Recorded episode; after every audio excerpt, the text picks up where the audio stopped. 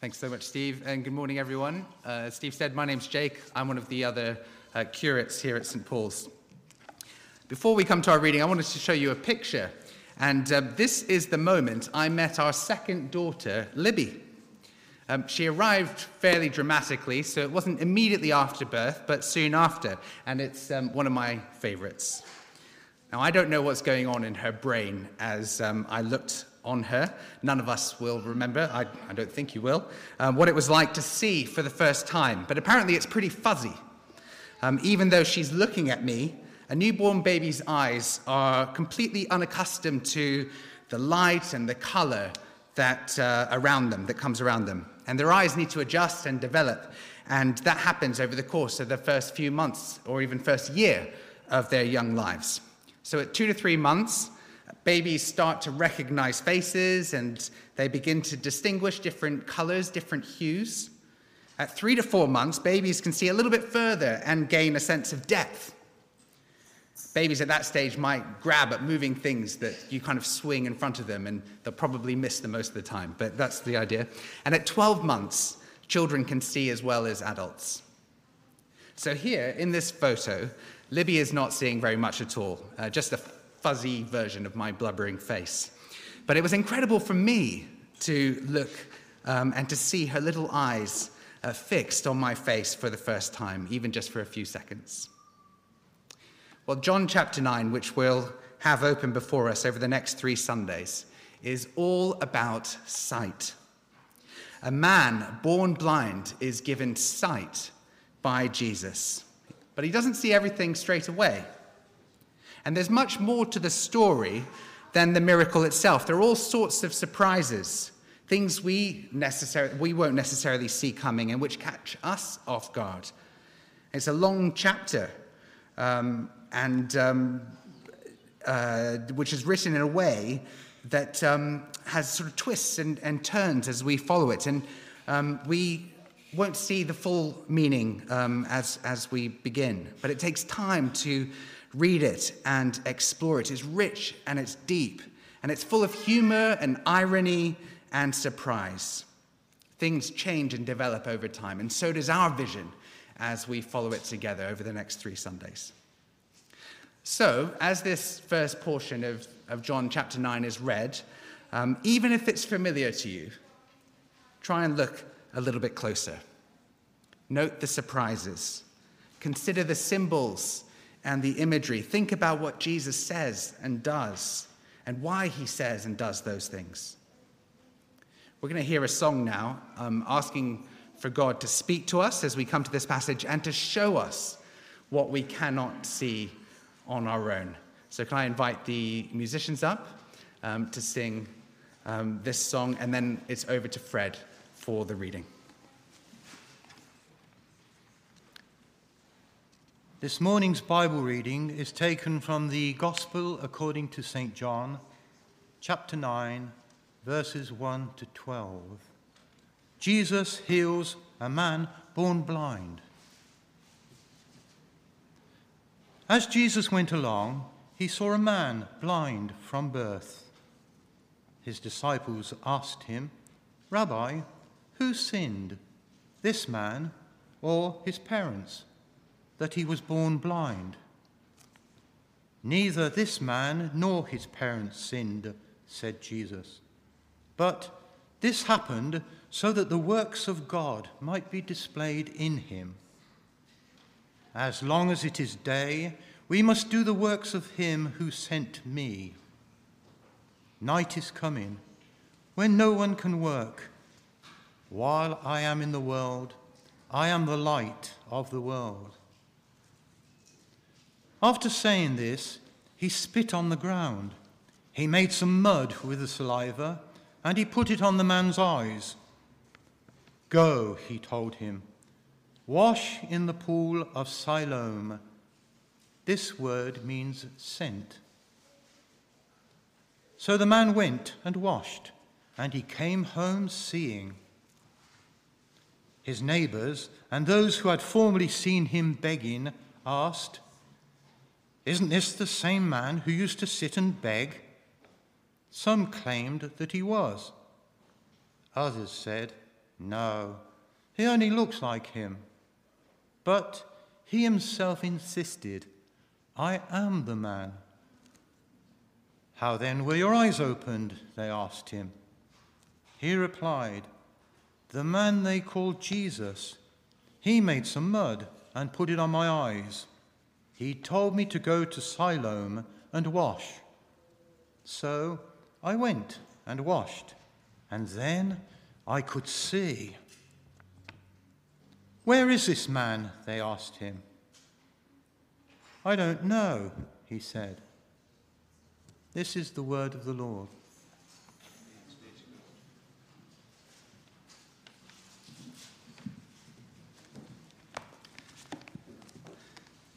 Many thanks, Fred. Well, if you've been here with us over the last few weeks as we've um, ventured through John's Gospel, you'll remember that Jesus and his disciples are still in Jerusalem at the time of the Feast of the Tabernacles. Um, but as we've seen, Jesus' presence wasn't exactly welcome um, in, the, in the city, especially amongst the religious rulers. And so by this stage, the stage we're at in John 9, he'd already, already become a controversial figure especially drawing criticism from the elite. In fact, Jesus had caused such a stir that in chapter 8, verse 59, the, the verse before our chapter, it says that people picked up stones to stone him. But Jesus hid himself, slipping away from the temple grounds. And then the scene changes, and we meet a new character. The man is not named. In fact, we never discover his name. But what we do know about him is that he's blind. Not just colorblind, he's totally blind. It wasn't the result of an accident, he'd been blind from birth, verse 1. He's never seen the light of day. Colors, faces, nature, nothing. He spent the whole, his whole life begging in the shadows, relying on the generosity of temple goers um, to see him through another day. Until one day, Jesus walks by and Jesus sees him. Jesus sees the man who can't see. The man hasn't got a clue that Jesus is there. He hasn't got a clue that something life altering might be about to take place. He's got nothing to offer Jesus. And yet, Jesus sees him and is ready to do something for him. However, first, there's a surprise, an interruption. In verse 2, we discover that this isn't going to be another Jesus sees the man, Jesus heals the man story. Because the disciples who are accompanying Jesus see the man too. Yet they don't see the man the way that Jesus sees him. They see him as a case, a problem with an unresolved answer. And they use this opportunity to ask their teacher a question Who sinned, they say, this man or his parents that he was born blind? In other words, who's to blame? It's a bit of an underhand question because it makes some pretty big assumptions. They assumed that he must be blind because of his or someone else's sins. So either he must have sinned that would cause his blindness. I don't quite know how that worked because he was blind from birth, but anyway. Or his parents must have done something wrong that caused him to be blind. Either way, it's cause and effect. It's bad karma. That's the way they saw it.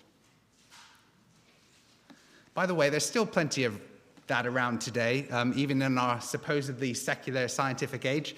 Um, you may have heard the BBC commentary during the England Germany match last week when some of the commentators were arguing because one of them said something that might tempt fate, um, as if what they said in the commentary box might somehow affect and impact the outcome of the match. There's superstition everywhere. On the one hand, people think that they lead their own lives, they talk like they do, that they're the ones driving it.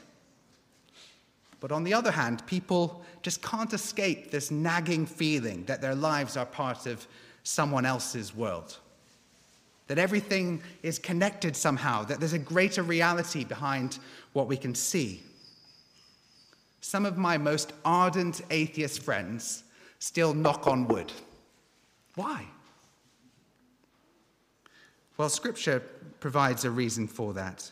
For example, Paul in Romans chapter 1 speaks about people suppressing what God has revealed. And so people sort of know, and yet they don't know. People sort of see, and yet they don't see. At the very same time, people have a sense of God and yet push him away.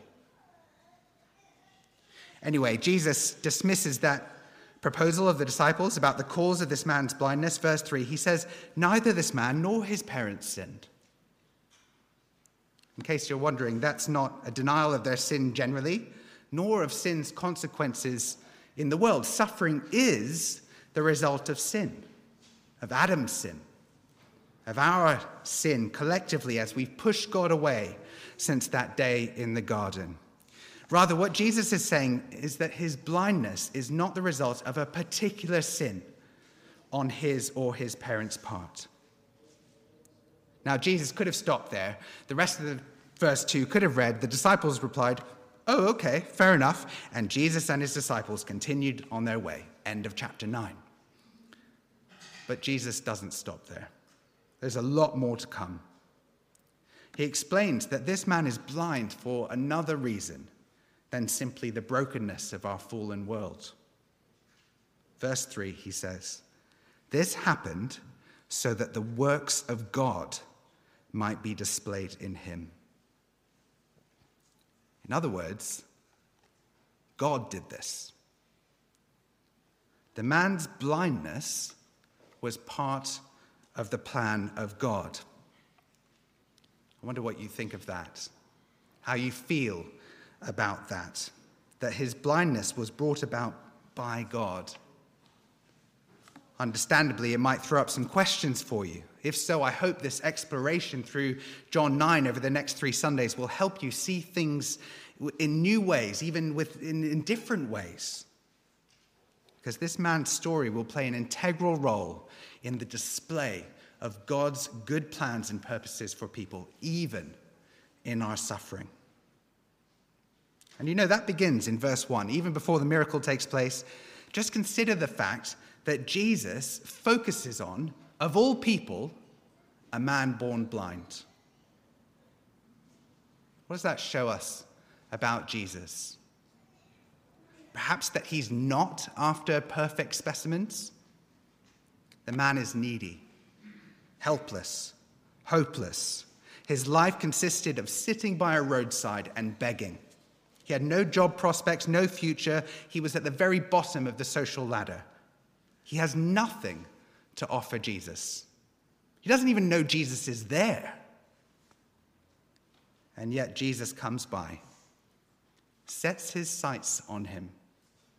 And while the disciples speculate, Jesus prepares to do something incredible in him and through him. The nameless blind man who has shown no real attention or sympathy by the twelve or by anyone else is about to become living proof of God doing only what God can do in needy, helpless, hopeless people. Through him, we're going to see the mission of God on display. That's why in verse 4, Jesus says, As long as it is day, we must do the works of him who sent me. Night is coming when no one can work. I.e., Jesus Christ, the Son incarnate, has been sent for a purpose. He's on a mission. He's been sent by the Father to fulfill God's glorious plans in the world, and now is the time. Verse 5 While I am in the world, I am the light of the world. That's the headline of this chapter. And it's been the theme of uh, it's been a theme through John's, John's gospel as we've, as we've ventured through all the way. Jesus is the light of the world who's come to give sight to those who cannot see. But how does this mission affect us? I've been enjoying some um, late evening walks of late and taking the occasional walk uh, at about 9 p.m. And I usually walk through the, the fields out by Hanwell. And on a clear evening, it's, it's stunning, it's beautiful, it's cool, peaceful, quiet, and the evening light is, is just wonderful. But as it gets dark towards about 10 p.m., I have to admit, I up my pace a little bit.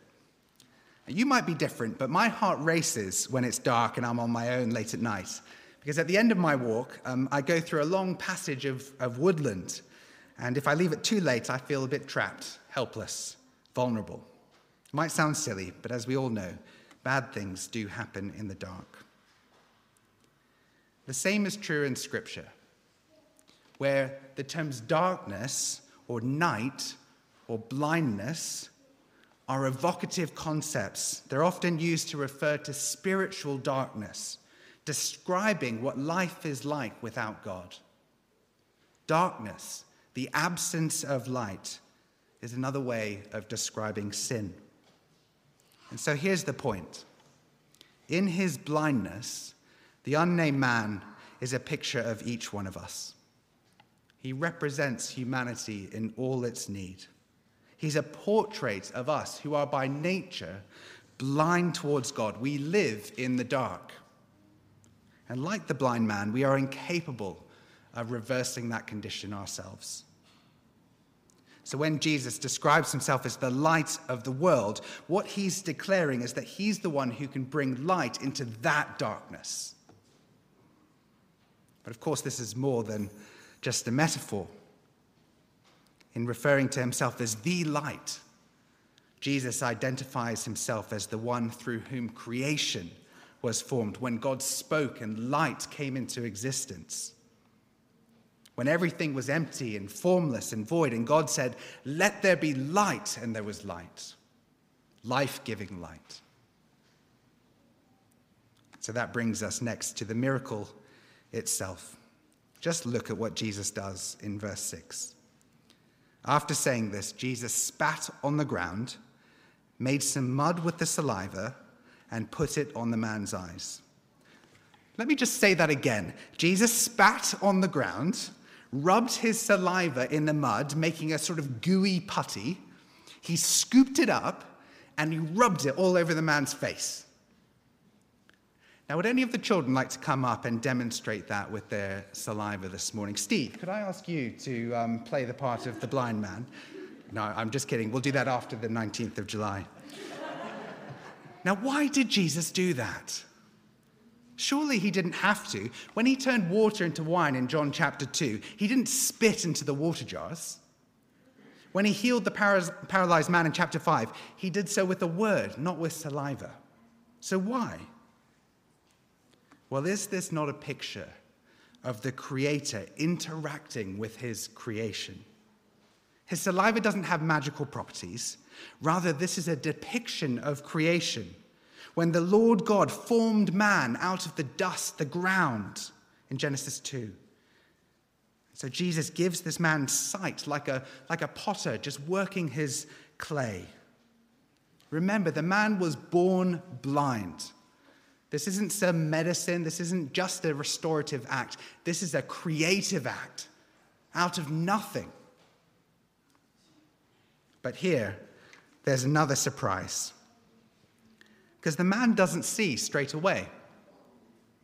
Jesus sends him to go and wash first, which again is different to the paralyzed man in chapter 5 with, with the pool. With that guy, Jesus just spoke and the man was healed. He didn't need the water. Jesus didn't send him into the pool at that point. So, what's different about this guy, this man born blind? Well, it's not that he's any different or that the water has special power. What's different is what Jesus is teaching them and us through this miracle.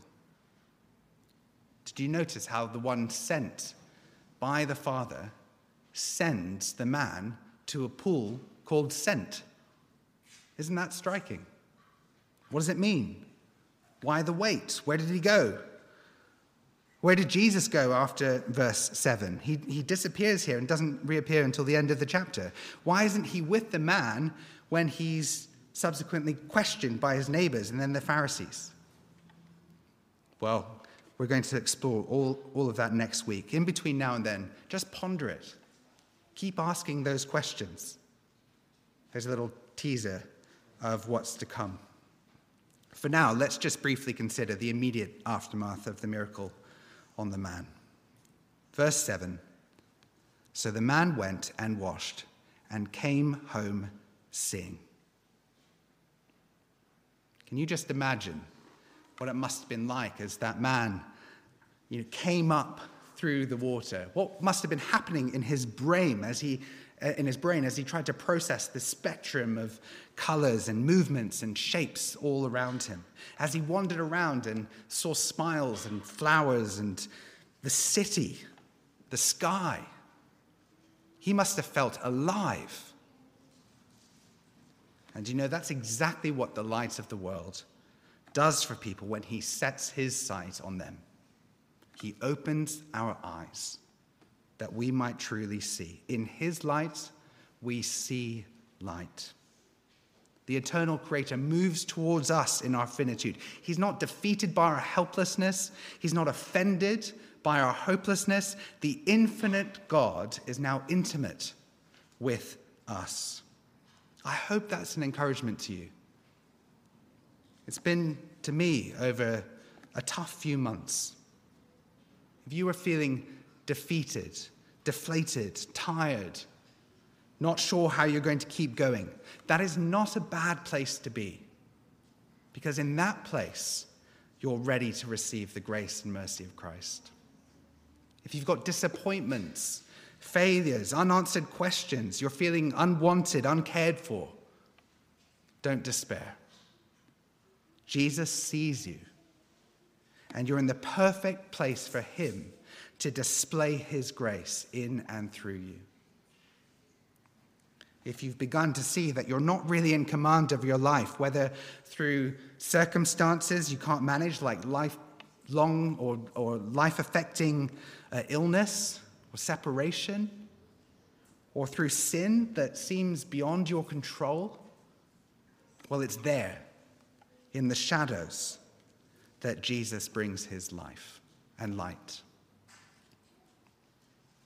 If, on the other hand, you're only here because you want a boost of Jesus, something to enhance your faith or pump up your knowledge and self confidence, but not because you need Jesus, then I'm afraid you don't understand him. The blind man will have much, much more to face, and it's not going to be easy. Verse 8 His neighbors and those who had formerly seen him begging asked, Isn't this the same man who used to sit and beg? Some claimed that he was. Others said, no, he only just looks like him. But he himself insisted, I am the man. Seemingly, Jesus won't be there to defend him and vindicate him when he's put on trial, as it were, by his neighbors and later the Pharisees.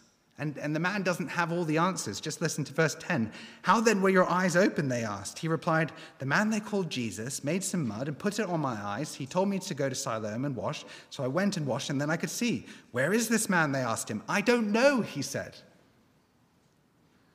All he knows is that he was blind, and now he sees. That Jesus, the man they call Jesus, searched for him and enabled him to see. And as we will see as we continue through John chapter 9, that will change everything for him.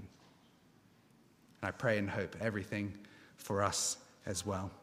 For now, let's close in prayer. Our Lord,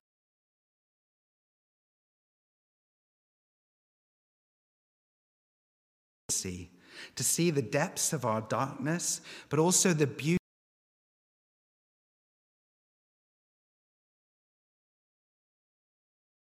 draw us even closer to your goodness and the life we have in you.